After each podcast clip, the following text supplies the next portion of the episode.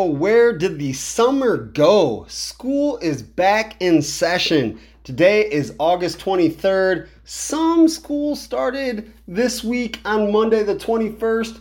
Others started Thursday, Friday-ish, August 17th, 18th, some even on August 16th. So, a week, 5 days, 3 days, but school's back in session just about everywhere. Hopefully, student athletes, coaches, teachers, principals, athletic directors, superintendents, principals, assistant principals are all enjoying being back in school. I know I'm ready to go. When school starts, that means my life starts picking up a little bit. More games, more people to talk to, more things to watch, more things to officiate, more things, just more things. Not that my summers are boring, but for my entire life, lived on a school schedule obviously went to school, then went to college, and right after college, actually, I started working for a newspaper while I was a freshman at SIU in Carbondale. So I have been doing the school sports, school board meetings, just school everything forever, pretty much, almost 19 years. So when August hits, it's like, hey, let's go. Last weekend, I took a little break, didn't do anything because I knew we were going to go headstrong, head first, jump right in, get everything done. August 22nd, yesterday, refereed first volleyball game of the fall. Princeton freshman at LaSalle, Peru. It was a great match. Had a little rust, I'm not going to lie. Wiped it off a little bit. We're ready to go. Have a tournament on Saturday four games. It's also at LP and also freshman volleyball. So we're hopping right in, freshman high school levels, and ready to go.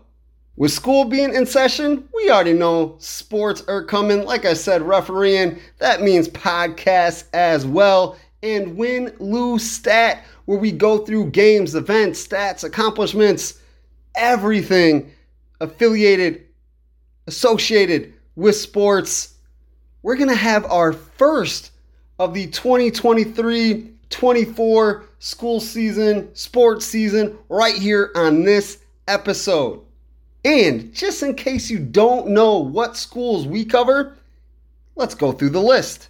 Ashton Franklin Center, also known as AFC, Annawan, Byron, DeKalb, DePue, Dixon, Earlville, El Paso Gridley, Fieldcrest, Genoa Kingston, Putnam County, Hall, Henry Senachwine, Hinckley Big Rock, Indian Creek, Kaneland, Kewanee, Kewanee Wethersfield, Lamoille, LaSalle Peru, Bureau Valley, Marquette, Mendota, Geneseo, Morris, Newark, Oregon, Ottawa, St. Bede, Plano, Polo, Princeton, Roanoke Benson, Rochelle, Sandwich, Seneca, Serena, Somonauk, Sterling, Newman, Sterling Newman, Stillman Valley, Streator, Streator Woodland, Sycamore, Midland, Yorkville, Yorkville Christian, and Rock Falls. 49 high schools and Illinois Valley Community College and Sauk Valley and Kishwaukee College. So, three junior colleges 49 high schools. We'll try to bring you as much as we can from each school, from each sports program on each episode of Edge of Your Seat podcast while the school sports season is going on. Because that's why we're here. That's why this podcast was started to give a spotlight, to highlight everything that's going on in northern central Illinois. Sometimes we'll cover outside of sports, but sports is where our heart is, where Edge of Your Seat podcast grew from. So that's where we're at. And so excited about the 2023 24 school season. So many things going on already this fall. We are two days away from the start of the football season. Been to practices, talking to coaches, seen a volleyball match last night. Princeton and LP varsity was playing in another gym. So much awesomeness, excitement even in this heat, it is very, very hot, and coaches, athletes don't want to be out in the heat, but in the gym, playing some volleyball, everything is great. I'm your host, Brandon LaChance, And I don't know where you're listening to this episode, but you can listen to all Edge of Your Seat podcast episodes on Spotify, Apple Podcast, and the website www.rss.com backslash podcasts. It is plural with an S backslash Edge of Your Seat podcast. On those platforms, Spotify, Twitter, Facebook, Apple Podcast, please like, five star, 100 star, write a comment, follow, all of those awesome things. Help us move up in the rankings and help us share the spotlight and let everybody know what's going on in Illinois. Just mention Twitter and Facebook because you know we got the socials. Facebook, Edge of Your Seat Podcast, Twitter, Edge of Your Seat P. For the personals, Brandon LaChance, L A Chance on Facebook, and Twitter is LaChance Writer. If you have any questions, suggestions, if you would like to be a guest, you know somebody that would be a good guest, you like or dislike something I or a guest said, or you would like to sponsor with Edge of Your Seat Podcast, please send an email to edgeofyourseatpodcast at gmail.com. And as always, much love to Brian Cavelli, Cavelli Productions, for the intro and outro beat that you will hear and have heard on every single episode of Edge of Your Seat podcast which is brought to you by First State Bank. FSB has 19 locations in northern and central Illinois. Great people doing great things financially and can help you with any means of finances CDs, loans, savings, checking, online. Everything you need to do with your money, they can help you with. Check out a First State Bank branch near you. This is episode 289. Not only do we have win lose stat, the first one of the 2023 24 school year, but we also have Bring It Back. Paul Simon's 1972 self titled album, Paul Simon, is what we're going to talk about because it was voted by you. Then we have a fantastic guest, an IVCC athletic director, Cory Tomasson. He's made the press rounds and taken heat as of late as IVCC canceled the 2023 24 women's basketball season. So he's going to speak about that. He's also going to talk about the softball team, cross country team, volleyball team, soccer team, men's basketball, volleyball. We talk about everything IVCC and all the programs that the school in Oglesby has to offer. It's always awesome talking to Cory. It was great having him on Edge of Your Seat podcast. Can't believe we're almost four years in. October 21st will be four years, and Cory hasn't been on yet. So we had to have him on, especially with some breaking news like IVCC not having a women's basketball season.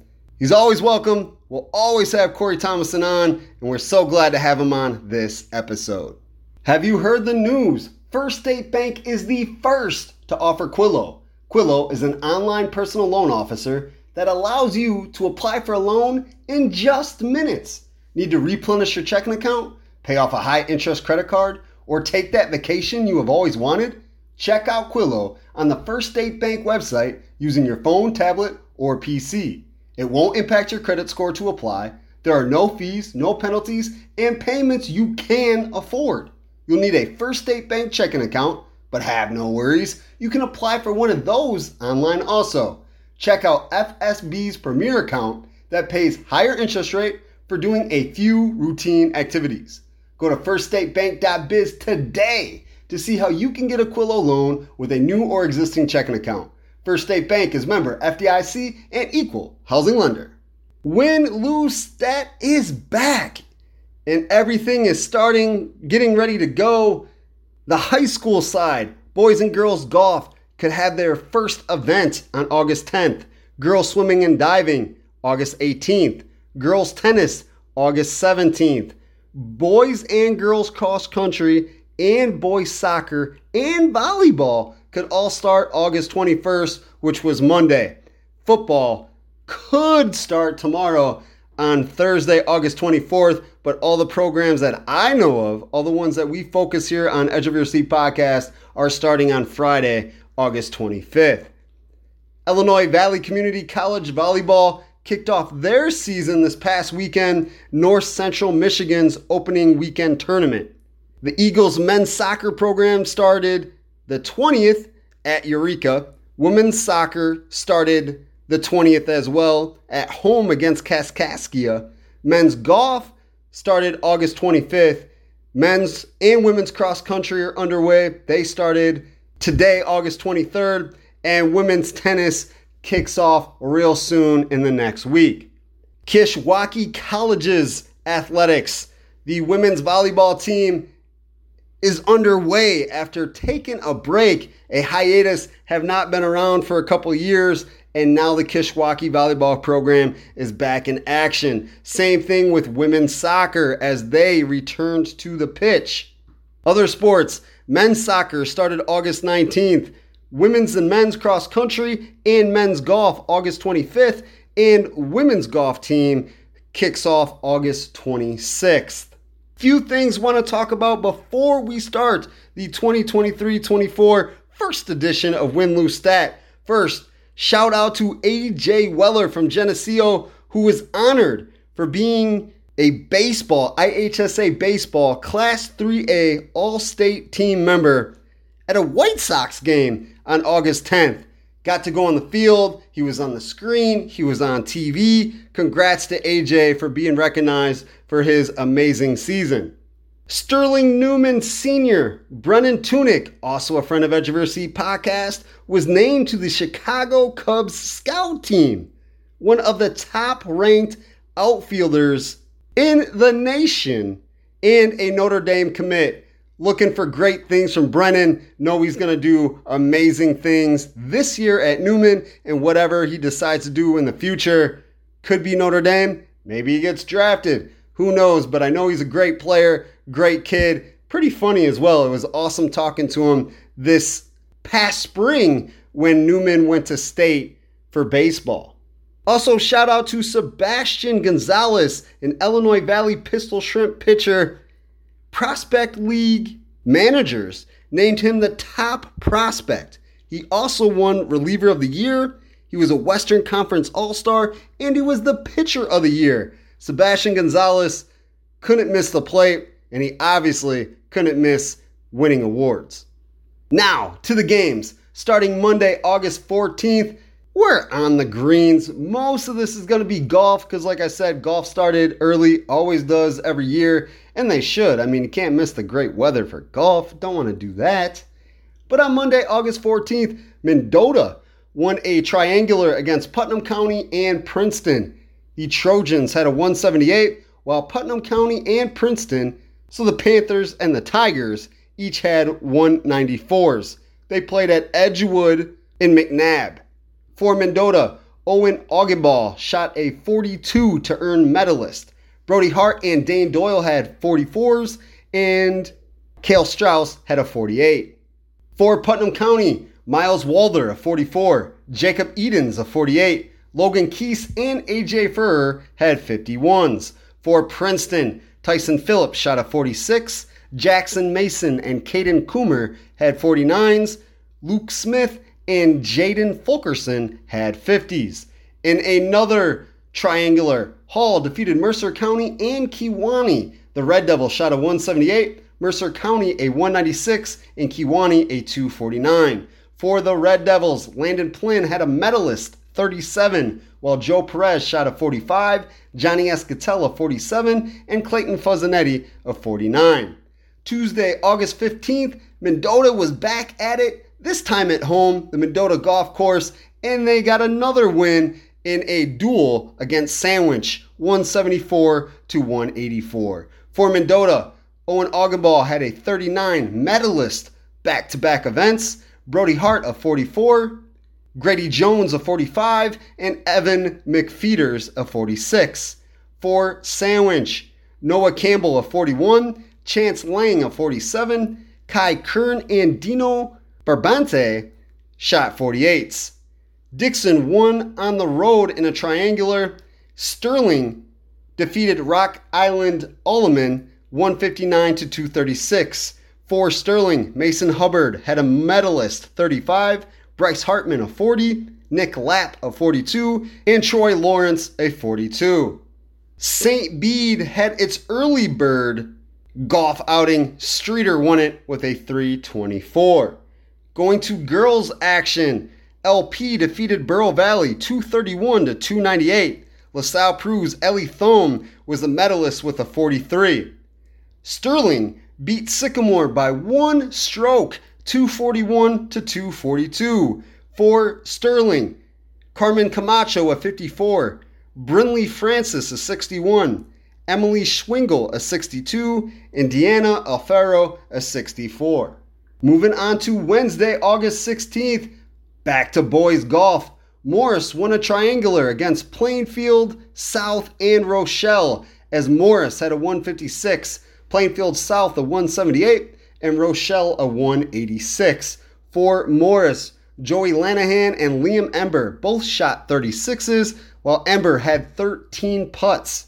In a duel, Oregon defeated Genoa Kingston 178 to 190. For GK, Landon Ritchie shot a 44, Ethan Egler of 46, Colton McDowell of 49, and Bryson Lavender of 51. Sterling defeated Stillman Valley 177 to 179 in a duel of their own. Girls golf, Oregon defeated Genoa Kingston 230 to 234. For GK, Aaliyah Lauer was a medalist 48 and Ava Smith had a 56. Sterling defeated Stillman Valley 227 to 252 in a duel.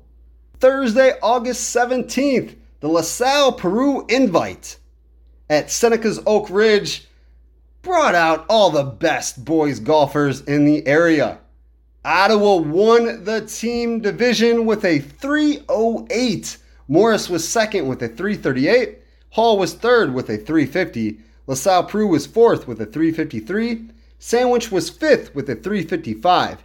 Sycamore took sixth with 356. Mendota was seventh with the 357. Rochelle came in eighth with the 371. And LaSalle Peru had a second team that finished with a 417.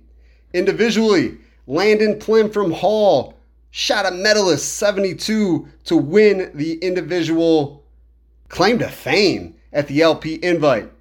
Finishing second was Ottawa's Drake Kaufman with a 73.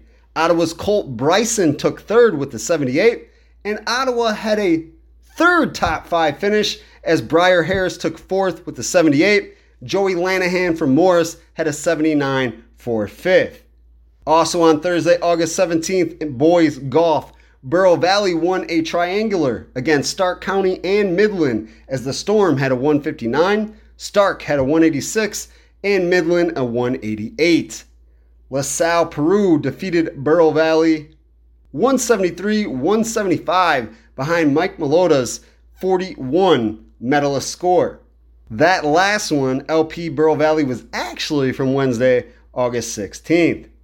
But returning to the 17th, Streator defeated Piatone 175 to 181. And in girls golf, Stark County defeated St. Bede and Bureau Valley 220, 221, 268. Stark County with the 220, St. Bede with the 221, Bureau Valley with the 268. Girls tennis, the first match that we've seen results from, Streator beat Kankakee. This week, don't know how much stuff has been going on because of heat. Do got some results. Thank you for the coaches, players, everybody that sends in stuff to Edge of Your Seat podcast at gmail.com. If you have anything, whether it's a score of a game, a stat, a record breaking accomplishment that you would like to send in for us to chat about on Edge of Your Seat podcast, please do. The next episode, which is coming out soon of this very podcast, Edge of Your Seat podcast, will start Friday, August 18th and pick up to where we're at, which will probably be Thursday, August 24th. Every single episode will have a new win lose stat. Already mentioned the heat a couple times. You know, that means the weather's here. It's beautiful, it's sunny, it's hot.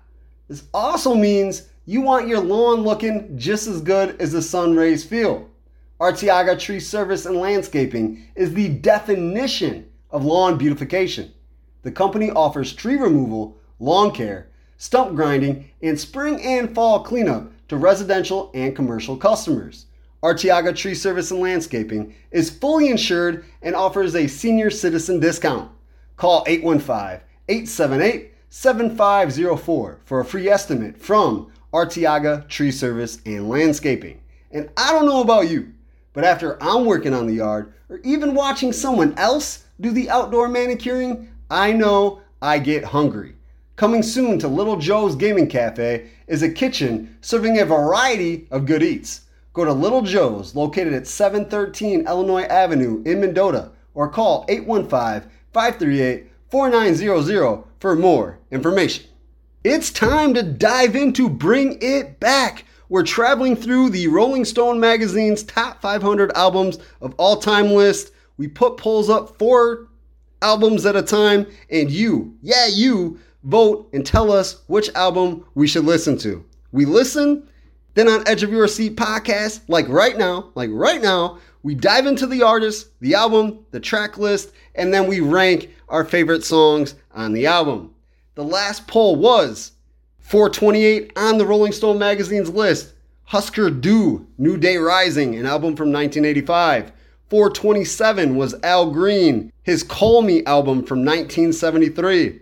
426, Lucinda Williams, self titled Lucinda Williams album from 1988, and 425 was Paul Simon with Paul Simon from 1972.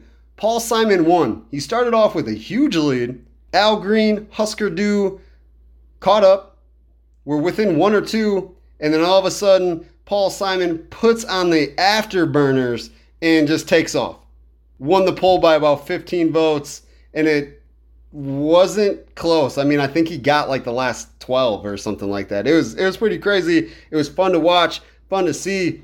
Paul Simon fans, people that wanted to listen to Paul Simon all came together.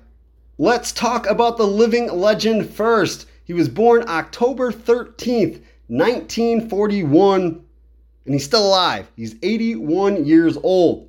He was born in New Jersey to father Lewis and mother Belle. Lewis, a college professor, a double bass player, and he was a dance band leader, while Belle, the mother, was a teacher.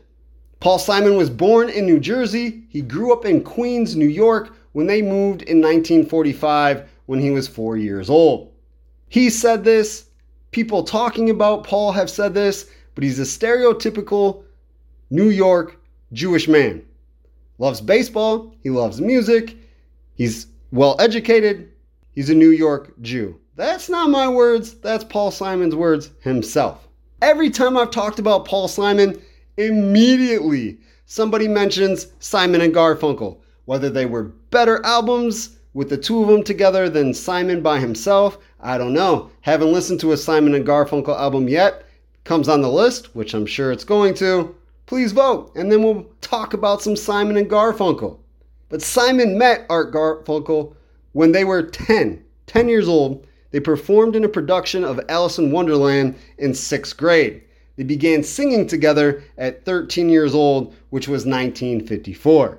Paul Simon, Art Garfunkel, two names that I had known pretty much my entire life, just never really listened to their music. Still have not listened to the two together, and this was my first experience with actually sitting down and listening to a Paul Simon album. There was one song on this album that I'd heard before, knew some of the words to, but never even knew it was Paul Simon. So it was this was my introduction to a legend. His first song, The Girl for Me, written by Simon at age 12. And as he got older, Simon called it the neighborhood hit. Everybody wanted to listen to it. His dad wrote the words and the chords on paper for him and Art Garfunkel. That very paper became the first officially copyrighted Simon and Garfunkel song and is in the Library of Congress. Right now, it's in the Library of Congress. That's crazy. 1957, they had their first song to chart on the charts with Hey Schoolgirl, which reached 49 but they released it under the name Tom and Jerry, not Simon and Garfunkel, which everybody knows them as. Simon graduated Queens College in 1963. He was an English major and a member of the Alpha Epsilon Phi frat. He then took one semester at Brooklyn Law School. Between his first song in 1957, graduating high school, then college in 1963, Simon wrote, recorded, released 30 plus songs. He also wrote and produced for Dottie Daniels, The Vells, and Richie Cordell. Then Simon and Garfunkel reunite, do their thing on a whole nother level. In 1964, Simon and Garfunkel auditioned for Columbia Records. Clive Davis, a legendary music name, signed them to make an album. Columbia then makes the executive decision to officially change the name Tom and Jerry to Simon and Garfunkel. 1964 to the end of time, they will be known as Simon and Garfunkel. Their first album, Wednesday Morning 3 a.m., was released on October 19, 1964. The Sound of Summer, number one on the US charts, their first song to go number one. And it was after producer Tom Wilson overdubbed the original track with electric guitar, bass guitar, drums. Simon hated it when he first heard. Simon, who had moved to England after making the album, he performed in folk clubs, he wanted some different scenery, you know, experience the world. So he's in England. Tom Wilson overdubs the track. Simon is like, hey, I don't know if I like this.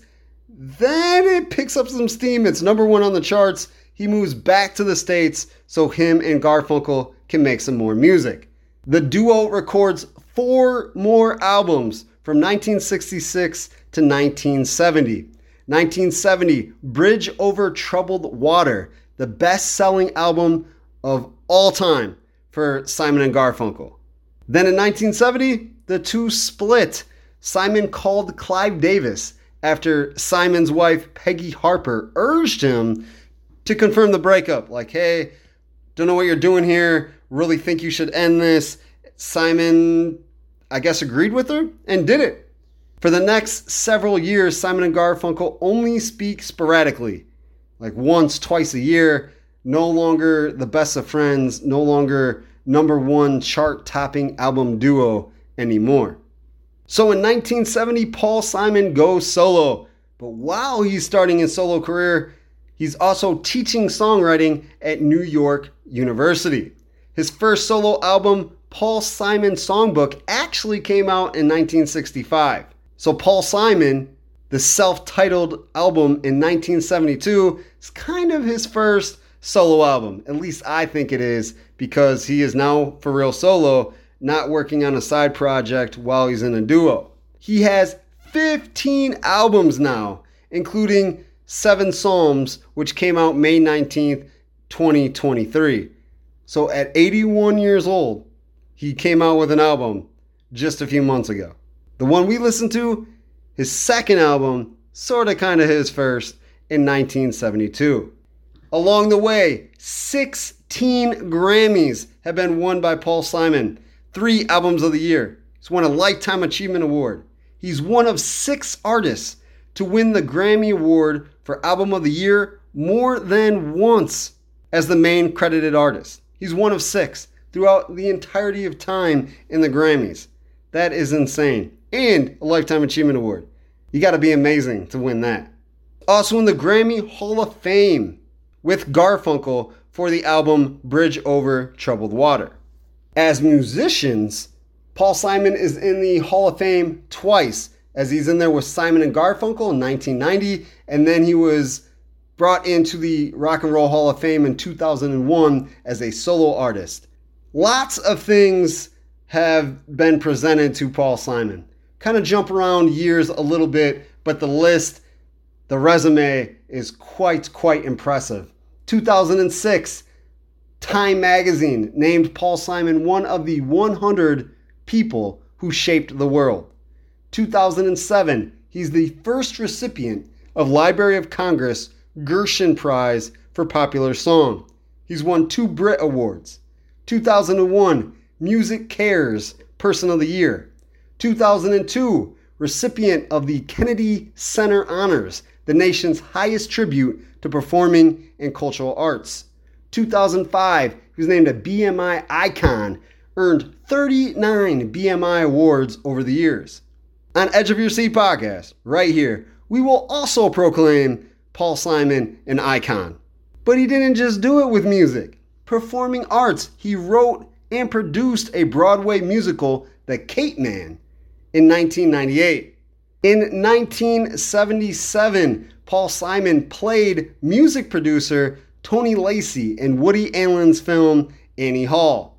In 1978, he had a cameo in The Rutles in All You Need Is Cash. 1980, he was in One Trick Pony, which he wrote and starred in. He was also on The Muppet Show and Sesame Street. He was on Saturday Night Live 14 times. And in 1975, he was the host of the second episode of SNL. That's a pretty crazy thing to say about your career. Saturday Night Live, since 1975, still going strong. He was the second host. Paul Simon played with Paul McCartney on the 40th SNL anniversary in 2015. The last time he was a guest on the show was October 13th, 2018, which was his 77th birthday. He was the music guest. And believe it or not, when he's not singing, he's not writing songs or teaching or acting, he's also lived a life. In 1964, Paul Simon met Kathy Chitty. That's C H I T T Y, there's no S in there. Met her in 1964 when he moved to England. He was 22, she was 16. When Simon returned to the States because of fame, Kathy ended the relationship, didn't want anything to do with the fame or him becoming a star, which he did. He blew up and was probably too much for her to handle. Four songs have been named after her or feature her. She is also featured on the cover of the Paul Simon Songbook album as she is with Paul Simon. 1969, Paul Simon married Peggy Harper. They had a son, Harper Simon, in 1972. They were divorced in 1975. There's a song out there, not on this album, but it's called 50 Ways to Leave Your Lover, and it's about her. He met Shelley Duvall, and they became a couple, lived together for two years. If you don't know who Shelley Duvall is, she played Olive Oyl in the 1980s edition of Popeye. It was a pretty good movie. Robin Williams playing Popeye. And she was also in The Shining with Jack Nicholson. But they stayed together, lived together for two years until Shelley introduced Paul Simon to Carrie Fisher. They became a couple, and then they were married 1983, divorced in 1984. But even after divorcing, Simon and Carrie Fisher resumed a relationship for a few years. In May of 1992, Paul Simon married Edie Brickell. She's a singer, and they had three kids together. So, four kids, three wives, living his life.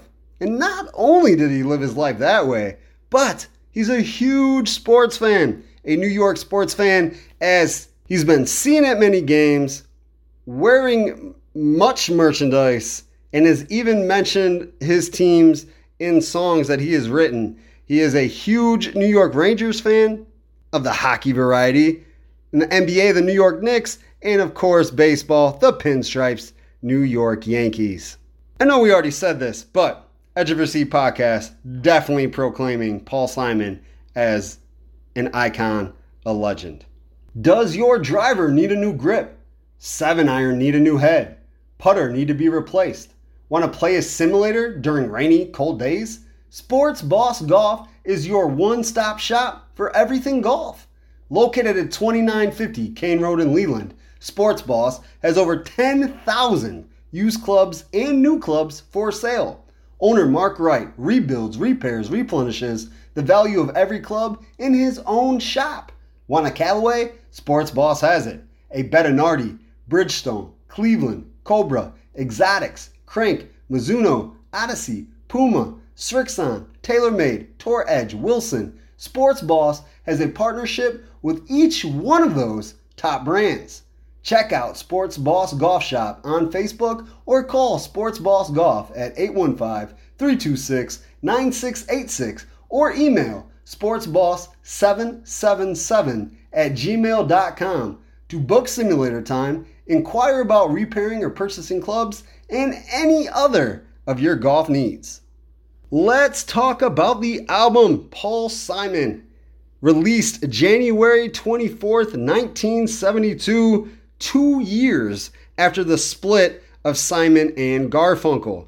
This is the second studio album. Again, I think it's the first since the technical first one was in 1965 when he was in a partnership with Garfunkel.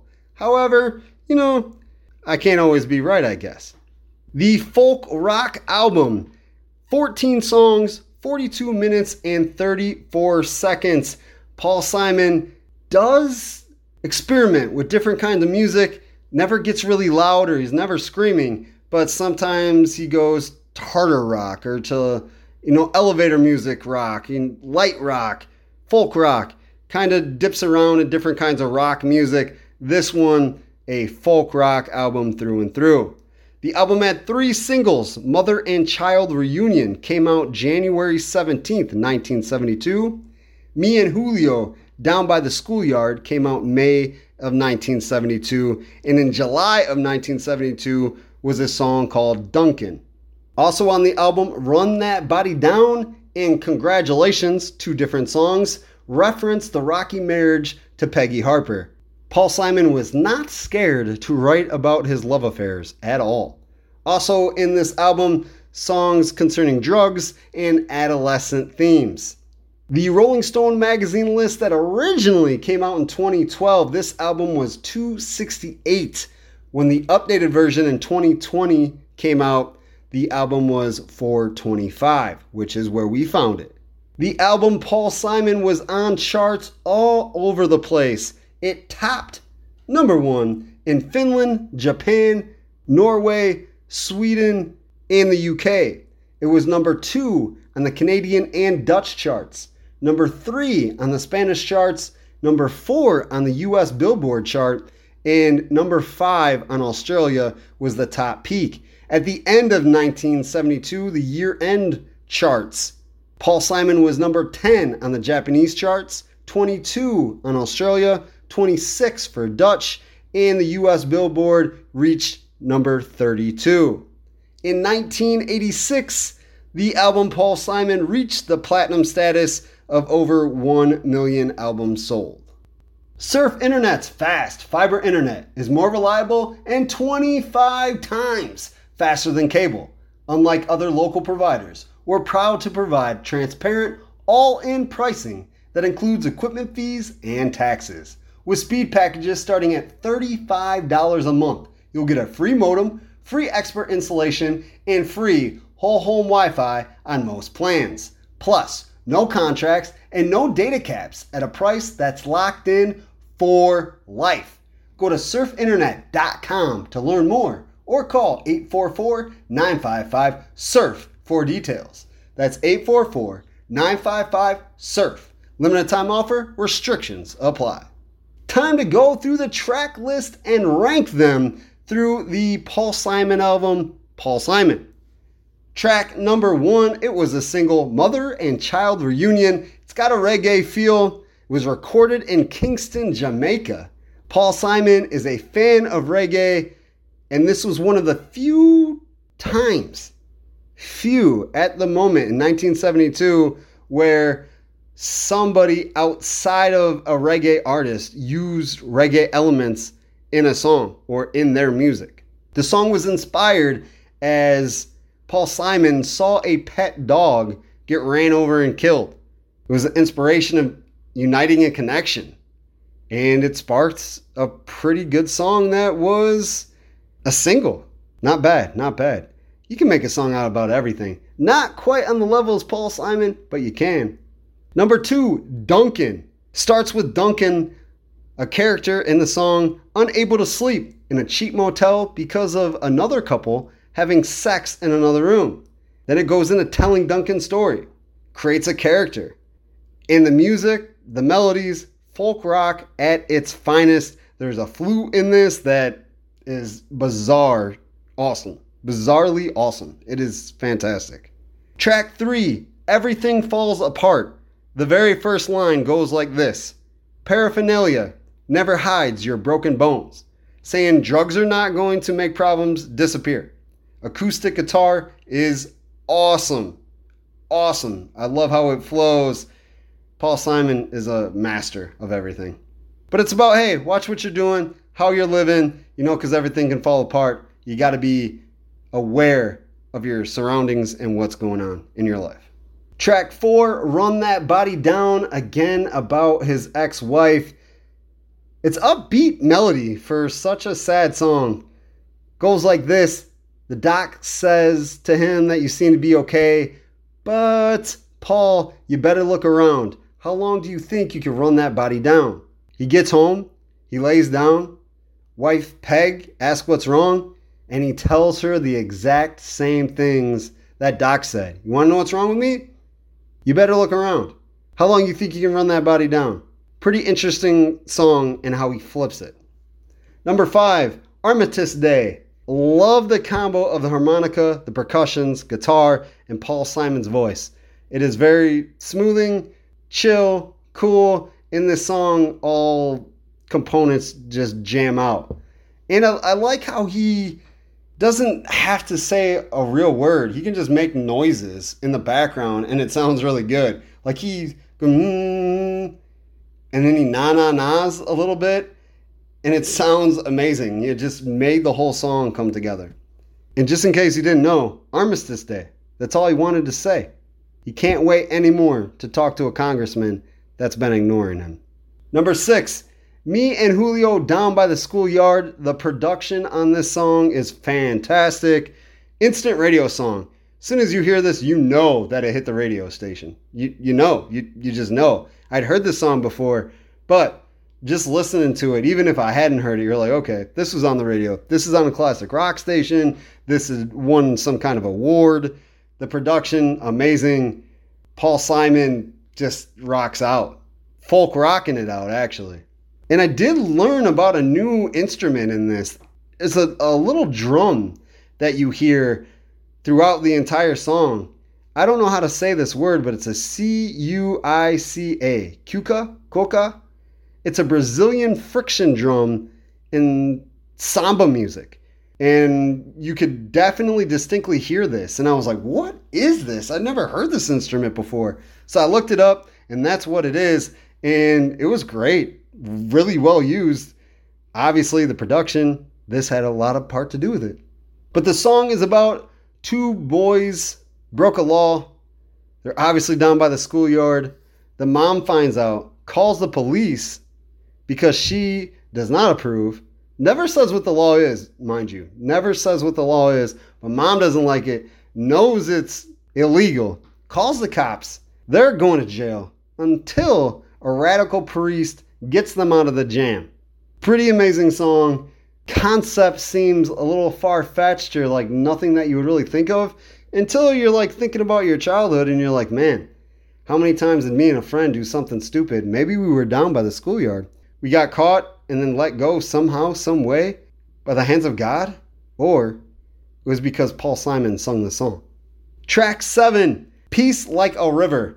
This song is all about abs- adolescence and craziness. He woke up from a dream and will be up for a while after the plans changed in the dream because of misinformation. This is a quote right here. And if the plans change, you can beat us with chains. You can beat us with wires. You can run out of rules. So, adolescence, you're tired of being told what to do, not happy about it. Track eight Papa Hobo. Music, tone, harmony was kind of boring. Uh, pollution in the city, Detroit, mentioned three, four, five times. Kind of all about life in Detroit. Poor, you're living like a hobo, walking around. You got a job, sweeping up things. You're planning a getaway. Oh, but you can't really afford anything except to be a hobo. Now you're a hobo moving along your path. Track 9, Hobos Blues. We're sticking with the same theme. However, this one is very upbeat, has that classic jazz feel, violin played by Stephanie Grappelli. Paul Simon's on the guitar. It is only 1 minute and 20 seconds, and there's absolutely no words, but the music vibes, and I loved it. Track 10 Paranoia Blues. This is blues. It's got the famous blues guitar riff. You can hear the trombone, you can hear the sax. Whose side are you on? Paranoid in New York City, doesn't know what's really going on, and he feels like he's always getting duped. Quote, where they roll you for a nickel and stick you for the extra dime, trying to figure out where he belongs in New York. Number 11, congratulations, slow ballad. It is about Peggy, you know, people slipping away and more waiting in courtroom lines, death and divorce, love will do you in. Can a man and a woman live together in peace? That's a line in the song. Just all about relationships and what are we really doing? Is this really what we're supposed to be doing? But congratulations to her, which was Peggy, for his misery. Like, why did he have to go all through all this stuff to be with you when it was going to end like this? So, congratulations for making his life miserable. Track 12 is me and Julio down by the schoolyard live. Track 13 is Duncan live. 14 is Paranoia Blues, an unreleased version. It's a little different, a little more timely. You can see, tell that it's reproduced, but same words, same kind of feel. So 12, 13, and 14, I did not rank. Let's do the rankings of this pretty awesome album. I was a fan. I've listened to this album maybe more than I've listened to any other album off of this list. I have listened to it when I'm working out. I listened to it when I was walking, which I guess is kind of working out. Listen to it when I'm driving. Listen to it when I'm at work. Listen to it all the time. Probably listen to this album at least a good 15 to 20 times. And I'm not over exaggerating. I was designing a tab that took me like eight, nine hours, and I literally just had this album on repeat the entire time. So I probably listened to it to 11 to 12 times in that one sitting. It's that good. I actually really love this album. Don't know if I'm going to become a huge Paul Simon fan, but me and Julio down by the schoolyard, great song. Duncan, great song. Hobo Blues, wish it was more than a minute and 20 seconds, but great song. Just, I liked the vibe. I liked the coolness, the chillness, but he's telling stories. He's creating characters. He's talking about his life. He's talking about relationships. He's talking about being young, adolescence. He's talking about paraphernalia is going to do you in and doesn't really do anything for you. There's a couple other songs with some drug mm, manifests in there. It's just a really well done album by an icon who was meant, born to write music. If you couldn't guess, me and Julio down by the schoolyard, definitely my number one song, Edge of Your Seat podcast, number one song on this album. Just a great vibe. Great, great vibe. Number two was Duncan. I love the flute, the music, man. It, I could listen to an instrumental of that song a million times. Three, number 10, Paranoia Blues. I liked the blues jazz feel to it, and I liked what he's talking about. Like, hey, man, you can be paranoid of a lot of things because a lot of things can happen wherever you're at, not just New York. Number four on the rankings, Mother and Child Reunion. The reggae feel was cool. I liked the inspiration of the song, just a different way of connecting things. And, you know, when a mother and child separate, come back together, how that transition feels. Number five, Everything Falls Apart. A really sad song, but the acoustic guitar was cool. I love the paraphernalia, never hides your broken bones line. And it's really like, hey, Watch what you're doing. Pay attention to the way you're living your life because things can fall apart at any second, which is a life lesson that we all should know. Six, Run That Body Down. Again, sort of kind of a sad song, but upbeat. And he's just like, look, the doctor said this about me, but what about you? You're not doing so hot yourself. Seven, Hobo Blues man, very upbeat. Loved the violin, loved the music. It's only music, no words, which I am a fan of instrumentals. I can listen to music without words all day, every day. It was just so short. One minute and 20 seconds. By the time you started vibing, you're nodding your head, you're moving your shoulders, it's over. So then you got to replay it. You get to that point, you start moving your shoulders, it's over. Just not long enough. Otherwise, it might have been number two or three. Wasn't going to beat Julio, but probably would have moved up the rankings just a tad. Eight, Armistice Day, like the, the music, the percussion, the harmonica, and again, his voice and the way he can make a song flow without even having to say real words. And it's Armistice Day. That's all he wanted to say. Duh. Nine on the rankings, Peace Like a River, all about abs, not abstinence, adolescence. Well, I mean, it could be about abstinence. Eh, no, it's not. It's not. Adolescence, I mean, plans change. Hey, you come at me, not really feeling this. It was a dream. However, things have been getting weird. Track number 10, Papa Hobo. Wasn't a huge fan. Just kind of boring. The music, the tone, you know, just just boring. I, I can't really hate on the lyrics themselves. I mean, you know, hobo being poor, trying to find your journey, you know, see what's next. You're working a quick job. Uh, automobile industry in Detroit, it's a dirty city. Uh, you can't hate on the lyrics, just the music behind it and then you know a, a, negative song with a slow grimy not grimy but grinding beat melody just didn't work for me or this album everything else was so different put this in the middle of it ah just thought it didn't fit in as well and then 11 congratulations just a sad song i've honestly had these questions myself about death divorce or breaking up in a relationship and why are we trying to fall in love and can a man and a woman actually have peace? Is there always going to be arguments? Is there always going to be turmoil?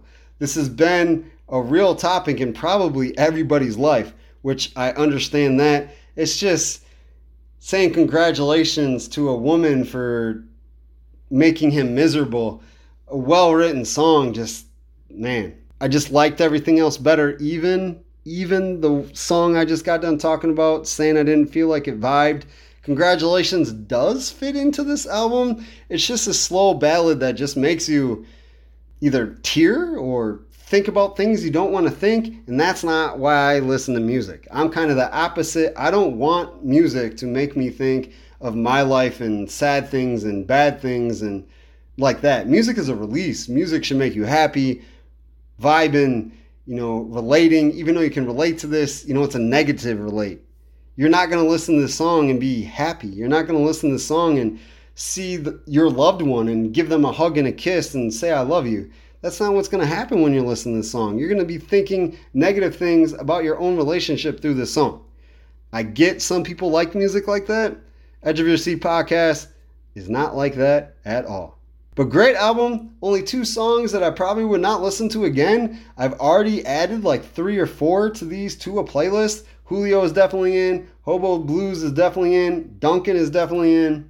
Mother and Child Reunion definitely in. They're in playlists and are gonna stay for a while. It was just a cool album. I really liked it, and I like Paul Simon's style for folk rock, which is not my number one go-to. It was a really cool album that you know i will go back to here and then and listen to songs, no doubt. Paul Simon, I think, made me a fan, and I did check out Seven Psalms after this He's a little older. He's 81 in 2023. He's going to be 82 in October. Not saying that you can't make great music at an older age, but the whole album just kind of sounded the same and it was like one flowing song, which you got to have some difference in there. You got to. Just got to. The interview you are about to hear from IVCC Athletic Director Cory Tomasson is brought to you by Mendota Ford. Mendota Ford is a community dealership that is dedicated to being community first. A small dealership in a smaller town. Associates Jason Hintz and Caitlin Henry pride themselves in being here for you. They don't want to sell you one vehicle, they want to form a bond, a relationship to get you every vehicle you want in cars, trucks, and SUVs for your friends and family. Jason Hintz has been with Mendota Ford for eight years, giving him the experience needed to help customers in every way possible. Caitlin Henry joined the team in July and is excited to help you find your dream vehicle. You can purchase any vehicle off any lot in the Mendota Ford family. Jason and Caitlin will make sure they track it down and hand you the keys with a little jingle jangle. To check out the many options on the lot, Mendota Ford is located just south of Mendota on Highway 251. To look ahead or find a vehicle on another lot, Check out www.mendotaford.com. Call 815 539 9314 for all vehicle inquiries with Mendota Ford. And when you do, don't forget to mention where you heard about Mendota Ford, as the dealership has a refer a friend or family member program. If you buy a vehicle, the person or podcast who referred you gets $100. Well, that is the intro. We had the first win lose stat of the 2023 24 school year, school sports year. We had Bring It Back with Paul Simon's album, Paul Simon from 1972. And now we are going to chat with Cory Tomasson. We'll be back real soon. Hopefully, you are staying cool in this heat. Until next time, peace. Edge of Your Seat podcast. Over the last couple years, we've tried to dive into Illinois Valley Community College more and more. Not that it's, you know, pushed out of sight, but with all the high schools in the area, sometimes junior college kind of gets overlooked. However, I decided to volunteer, help friends out at IVCC as part of the women's basketball team at IVCC a couple years ago. Did that for two years. And then I was like, you know what? I have to include IVCC, Kishwaukee, other community colleges in the area as much as possible. So I had to reach out to athletic director at IVCC, Cory Tomasson. Cory, how are you? I'm wonderful. Thanks for having me. No problem. You're always welcome. You're more than an athletic director to me. When I see a, I see you as a basketball teammate of Oglesby Men's Rec League about five, six years ago. Yes, that's true. Um, those days have, have, sort of passed me by. Uh, some knee injuries and age have caught up a little bit, but yes, those were those are good days. Yeah, they passed me by too. I'm a little younger than you, but uh, the body is it might be older than yours. So, so like, yeah, I'm done too. Fair enough. Definitely.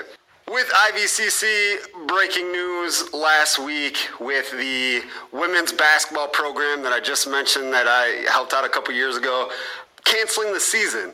And I know that's been a hot button issue, and I know you probably got a lot of phone calls, a lot of text messages like, hey, what's going on? So, why did IVCC choose to close down or cancel the women's program this year? Sure, thanks. Um, it, it, wasn't an easy decision. This is something that really weighed on us as, as we're making that decision. So it was really more of a, a process issue, uh, not a coaching issue as far as no one to lead the team or things like that. It, it was really when things happen and sheer numbers. So we received a resignation from the, the coach at the time at the near the end of May, and the recruiting process, for the most part, for most people going into college, is nearly done at that part. Uh, most people have committed at that time. Uh, for example, my, my softball team which is a spring sport even, all my recruiting was done at that point. So we were kind of behind with the recruiting process, and not many of the players that had been recruited had signed LOIs with us, letters of intent. And so as we're looking forward, we had a small returning class. We had two people returning from the year before, so that gave us two. There were two other people that had signed letters of intent, one of whom prior to this even happening, had asked for a release because she just was going to another school, which was absolutely fine. We grant those. So we were standing at three individuals. Um, and so I went through all of the list of individuals that had been contacted, and one person was willing to come out um, at that point, so we were at four. During this time, we had to put out a search for a new head coach at that time. So we went through that entire process. You have to put it out there, give them time to respond, get all the emails in, get a committee together, do all of the scoring, rate those, do interviews. By the time we did that, we were uh, about at July 13th um, to get all of those things accomplished. And with that being said, we cannot bring in an out of district athlete uh, they can't, they can't come into the district and unless and sign with us and get in district tuition unless they've established residency 30 days prior. So what basically needs to happen is they need to put a deposit down on an apartment, uh, housing in district. So what?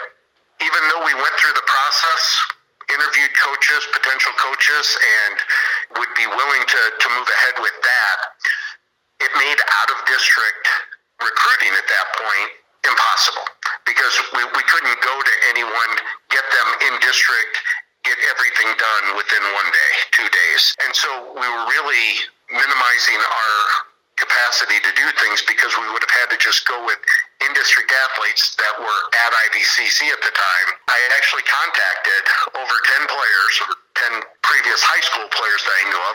Some of them sophomores who said no the year before, some of them incoming freshmen we knew, some from other sports that we have on campus already, and one other person agreed to play.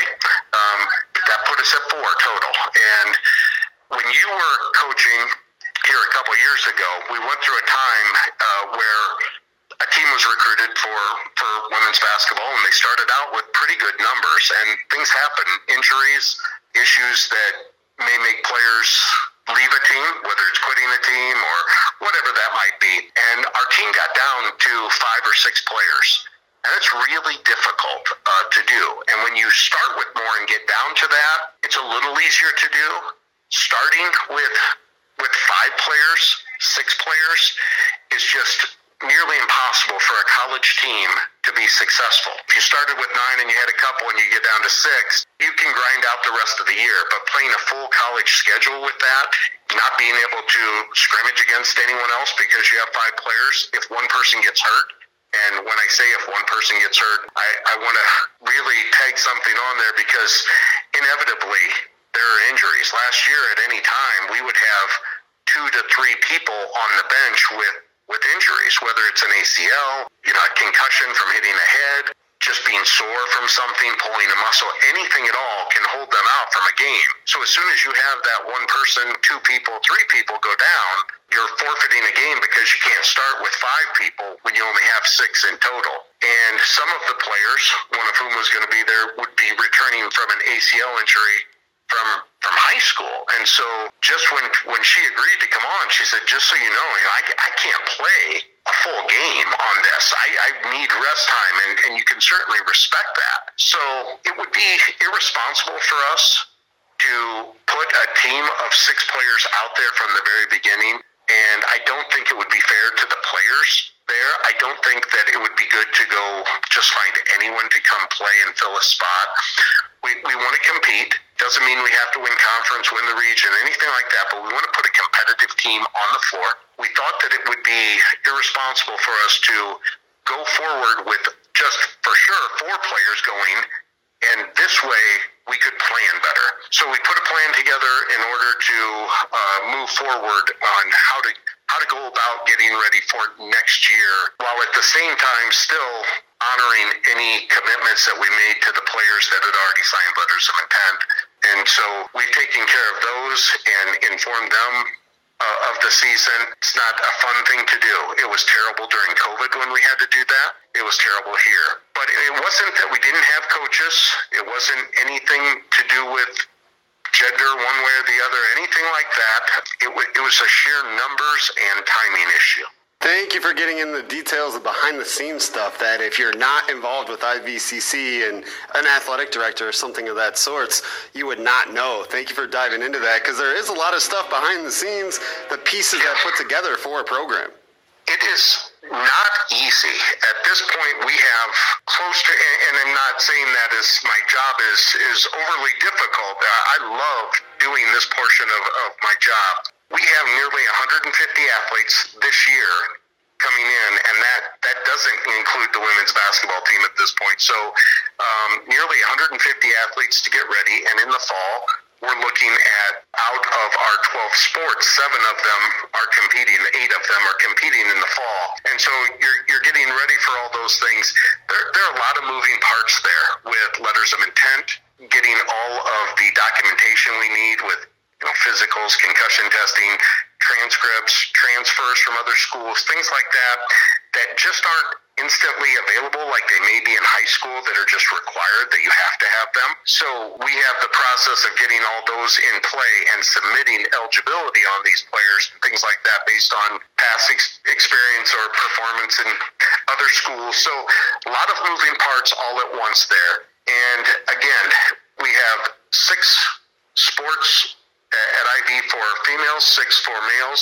It, it kills me to suspend a sport. In fact, over the past few years, we've added sports. We've added men's and women's soccer. This year, for the first time, we're adding men's and women's cross country. I'm trying to expand this program for the college, and we think it's a, a great experience for our student athletes. It has nothing to do with gender. I'm, I'm the softball coach and have been for, for nearly 25 years now. So you know, female athletics means a lot to me. I fought for it for a long time for equality. So the issue that if it was a men's team, this wouldn't be happening. It has nothing to do with any of, of this issue whatsoever. It's funny, Brandon, because my daughter actually played on the women's basketball team. So they won back-to-back regional or uh, conference championships and uh, went to the regional championship game. So I, you know, I have a lot of connection to that team specifically. So it means a lot to me, and they perform well in the classroom. Their their teams always do. I, it's just a sheer number issue this year, and it's it's hard. I, I talked to other people about the number of high school players coming out this year as seniors uh, of local area, and many of them, you know, some of the quality players went to four-year schools and things like that, and which is absolutely understandable. But there just wasn't the sheer number of graduating seniors playing basketball this year as there had been in the past. And in fact, I think this this upcoming year we're going to have a, a lot of graduating seniors, and our goal is to get out into the gym and talk to as many of those those graduates locally, as well as expanding our search out um, further and trying to, to really fill out a competitive roster for next year.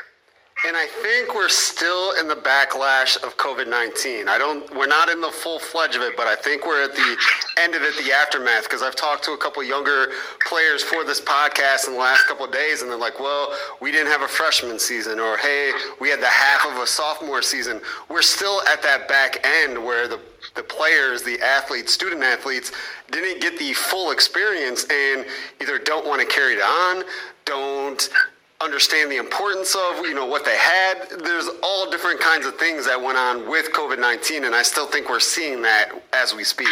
Yeah, that's a that's a distinct possibility. Um, I you know I can't speak for certainty of of these situations of the specifics of these individuals, but I I think that definitely has had a role on the number of participants. Some were you know ecstatic to, to continue seasons and jumping in there, but absolutely, and deciding where to go to school makes a big difference there because for a little while with COVID, we saw an uptick because okay people weren't sending their their uh, students away to other schools, and we, we had a little bit of an increase in, of enrollment here because I can stay at home. Why would I be taking online classes somewhere else when I don't get that experience?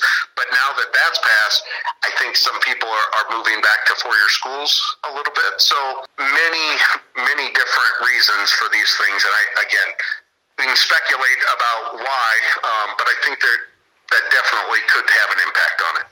Definitely. And when you were talking about the team that went to the championship, national championship, I remember that team. I was there. I covered it. I remember the end after IVCC unfortunately lost. I believe it was at Waubonsee. Was it Waubonsee? Yep, that, that was the year they went to the championship of the region. They didn't make it to nationals that year, but yes. Region. No, I'm sorry. You're right. Yeah. right. Regional yep. championship. I remember that game, and I loved that team. Julia Pohar, Coach yep. Tom Patak, Hannah Bima. There was a lot of your your daughter was on that team as well. A lot of local athletes here. For me, eh, if you look at those two years, and this is our college as a kind of a snapshot of what you get here. Those two years specifically, we had a lot of in district athletes, and it just seemed like a lot of them chose to stay, and it was amazing during that time. During those two years, Brandon, we had more student athletes at IVCC. So every year we have to submit our student athletes that would make the academic honors for the NJCAA. Those two years, as we submitted those, we belonged to the Arrowhead Conference. We had more student athletes earn academic honors at the NJCAA, which means they had to have a uh, 3.6 or higher GPA over the year uh, than all five other conference teams combined. The athletic portion, you know, it's wonderful, but the academic portion of it, our, our college just kills it. And so that that specific year, all the teams did well athletically, but that specifically was a, a real highlight of that those two years again, we've had tons of success at this college with, with women's basketball specifically. Uh, Joe Conroy went to a national tournament with a team and they did exceptionally well. Um, a lot of local players on there that keep coming back. He's now the coach up at Kishwaukee for the men's team. Steve Crick went to national uh, tournament. Pat Chanot took teams there. So there are multiple teams that have gone there. And each time as we move yeah, there are coaching changes, things like that that happen, and you have to rebuild every once in a while. It's not like consistently everybody's going there every time. And I think that this time we're just going to start a, another process of starting over um, with a new team because there won't be any returning players from that team because the ones that were returning will certainly be graduating and moving on. They're they're really good students also, so they'll be moving to a four year school. So we won't have the the luxury of bringing back other players now. One of or two of the others that may have played out of the four are certainly welcome back uh, if they would like to, but we're not returning any players that have collegiate experience, I guess, from IVCC. So we're hoping to just hit the road running here, running as fast as we can, and get right back on that process. Um, so Brittany Moriarty and I, who is the assistant coach, will be out actively recruiting, and um, so coaches can hopefully expect to hear from us, and local players can hear from us. And if any student athlete is interested in any of our sports, they can certainly reach out to us. Definitely. And I'm glad you said that because I have said this a couple times. Actually, I said it on the last podcast in an intro when I brought up the IVCC women's basketball team canceling the season. Said, like, hey, maybe this is maybe not a reset, but sort of kind of a reset where, you know, recharge some batteries, get more, yes. you know, excitement stuff behind the program and rejuvenate it. Sometimes you need something like this, a full, like, turn the power off, turn it back on on your Xfinity system. I have to do it all the time. And then my internet works great. So sometimes you got to do stuff like that to, you know, pump up the program. Well, I certainly hope that's the outcome. That is not in any way, I will just tell you, that is not the process that we would like to happen. You know, ideally it just wouldn't have happened and we could have, you know, gotten around this in a really successful way. But I, again, I don't think it would have been fair to the players who were here. Uh, I don't think it would have been fair to anyone we hired because they would have just been uh, handcuffed as far as where, where we could be for coaching because they wouldn't have been able to go outside there. It would have been really difficult to compete. And I, again, that's it's a difficult decision, but hopefully the outcome of this is we can learn from it as far as how maybe some things we can put into place to make sure that we're you know protecting the, the program as we move forward and making sure that everything is recruited ahead of time and we're all good to go. But excitement wise we're we're hoping that we can do that and bring that back instantly for next season. Thank you for filling us in on all of that info. I mean, again, so many moving parts the background stuff, so appreciate you filling us in and letting us know what is going on with the basketball team. Mentioned some other things that I wanted to briefly discuss. First, the cross country new program. I mean, in this area, covering high school cross country for the last, ooh, I'm going on 13 years just in this area, 18 years as a, in a career. And in this area, the Illinois Valley and surrounding, cross country is a huge deal. So you could bring in some big time student athletes in this program. That's what we're hoping. Uh, Matt Baker, who, who you know from the area, uh, who works at LP, he, he has taken that program on. In this area, he went out, started recruiting. Again, at, at IVCC, we go through cycles of coaches, and this year we have hired many new coaches. Um, people have retired from positions. People have moved. For whatever reason, we had a, a large influx of new coaches this year. Some people moved jobs and had to go out of the area. So we were hiring that cross country as we added that on. And so he really hit at a time, again, many student athletes they're signing their letters of intent back in November and have been recruited for the year before there. So it's a process that's getting it affects students much earlier at, at an earlier age over and over. You'll hear verbal commitments when people are, you know, I want to go to this place when they're sophomores in high school or freshmen. It may change, but at the same time, um, there's a lot of competition for those student athletes, and people recruit all over the place. So Matt entered that. He right now has a full team for the men's team. He's still trying to get more for the women's team, but we will have individual runners for our women's cross country, so they'll compete that way. But he will have a full team of men to compete as a team this year. So really happy with that and excited to see what that brings and to build the program. Again, a few years ago, we added men's and women's soccer. And for example, just the men's soccer team this year has nearly 30 people on it, where, you know, it's booming. And so, and, and they're really successful with what they're doing. They, they're going to the regional tournament and making an impact, getting to Final Four in some areas there. So just more and more success each year. And I truly think that local runners in high school since this has never been a possibility to run at IVCC, we haven't had this before. They'll start seeing that as a possibility for them and truly considering running here, uh, staying at home, getting all the benefits that come with that while they're getting what I think is the best community college education around. I, I really think that they'll see that as a possibility and we'll, we'll grow those numbers very quickly.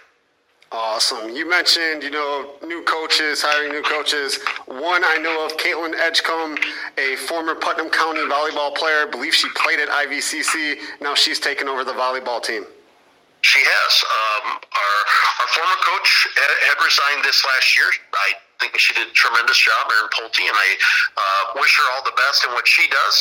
We put the search out. Caitlin was one of the people that applied for that. I think she brings a high level of enthusiasm and energy uh, to this position to start really building the program again. Again, with, with that specific, she was hired about the same time, a little bit after, but the thing is, with that, she, she has a team of 14 players right now, which is, is larger than last year's team even. So she's coming in to a situation that really is ideal for somebody returning players, you know, half of our team, oh, most of our team is returning from last year. Plus, there was an influx of players for from high school coming in. We have a team that's already set, ready to compete. I, I think they'll do really well this year. Be a learning curve there from for coaching college for her a little bit, and we'll assist as much as we can. But I'm I'm expecting really big things out of that program this year. I think they'll be really successful. You had also mentioned the men's soccer program. Tim Cotton, Jim, a friend of Edge of Your Seat podcast. He's the mastermind of soccer, if you ask me. well, okay. I think that's a great compliment for that guy. That's wonderful. I think he's a, a doing a tremendous job with our soccer team. I'll tell you that. He recruits very well, has a variety of local players, um, out of district players, ha- has fielded a strong team and has really made some waves in the Region 4 soccer program over the, the last few years. So at Division Three, which we started competing at when the program started, he got to the championship games of those, and then as soon as we moved to Division Two, which you know is widens the amount of teams that we're playing against instantly, he's playing. You know, I think well for the first time ever, we had conference soccer as a conference sport last year because we had four of the six teams in the conference actually competing. So it was an official conference, and our our men's soccer team won the first conference championship ever in the Arrowhead Conference. So really proud of him for that. Um, yeah, I think he, he does a great job with this team. And then, of course, you are the softball coach, like you said, for the last almost 25 years or more than 25 years. And you said you had your recruiting done we gonna see some familiar faces in Eagles jerseys?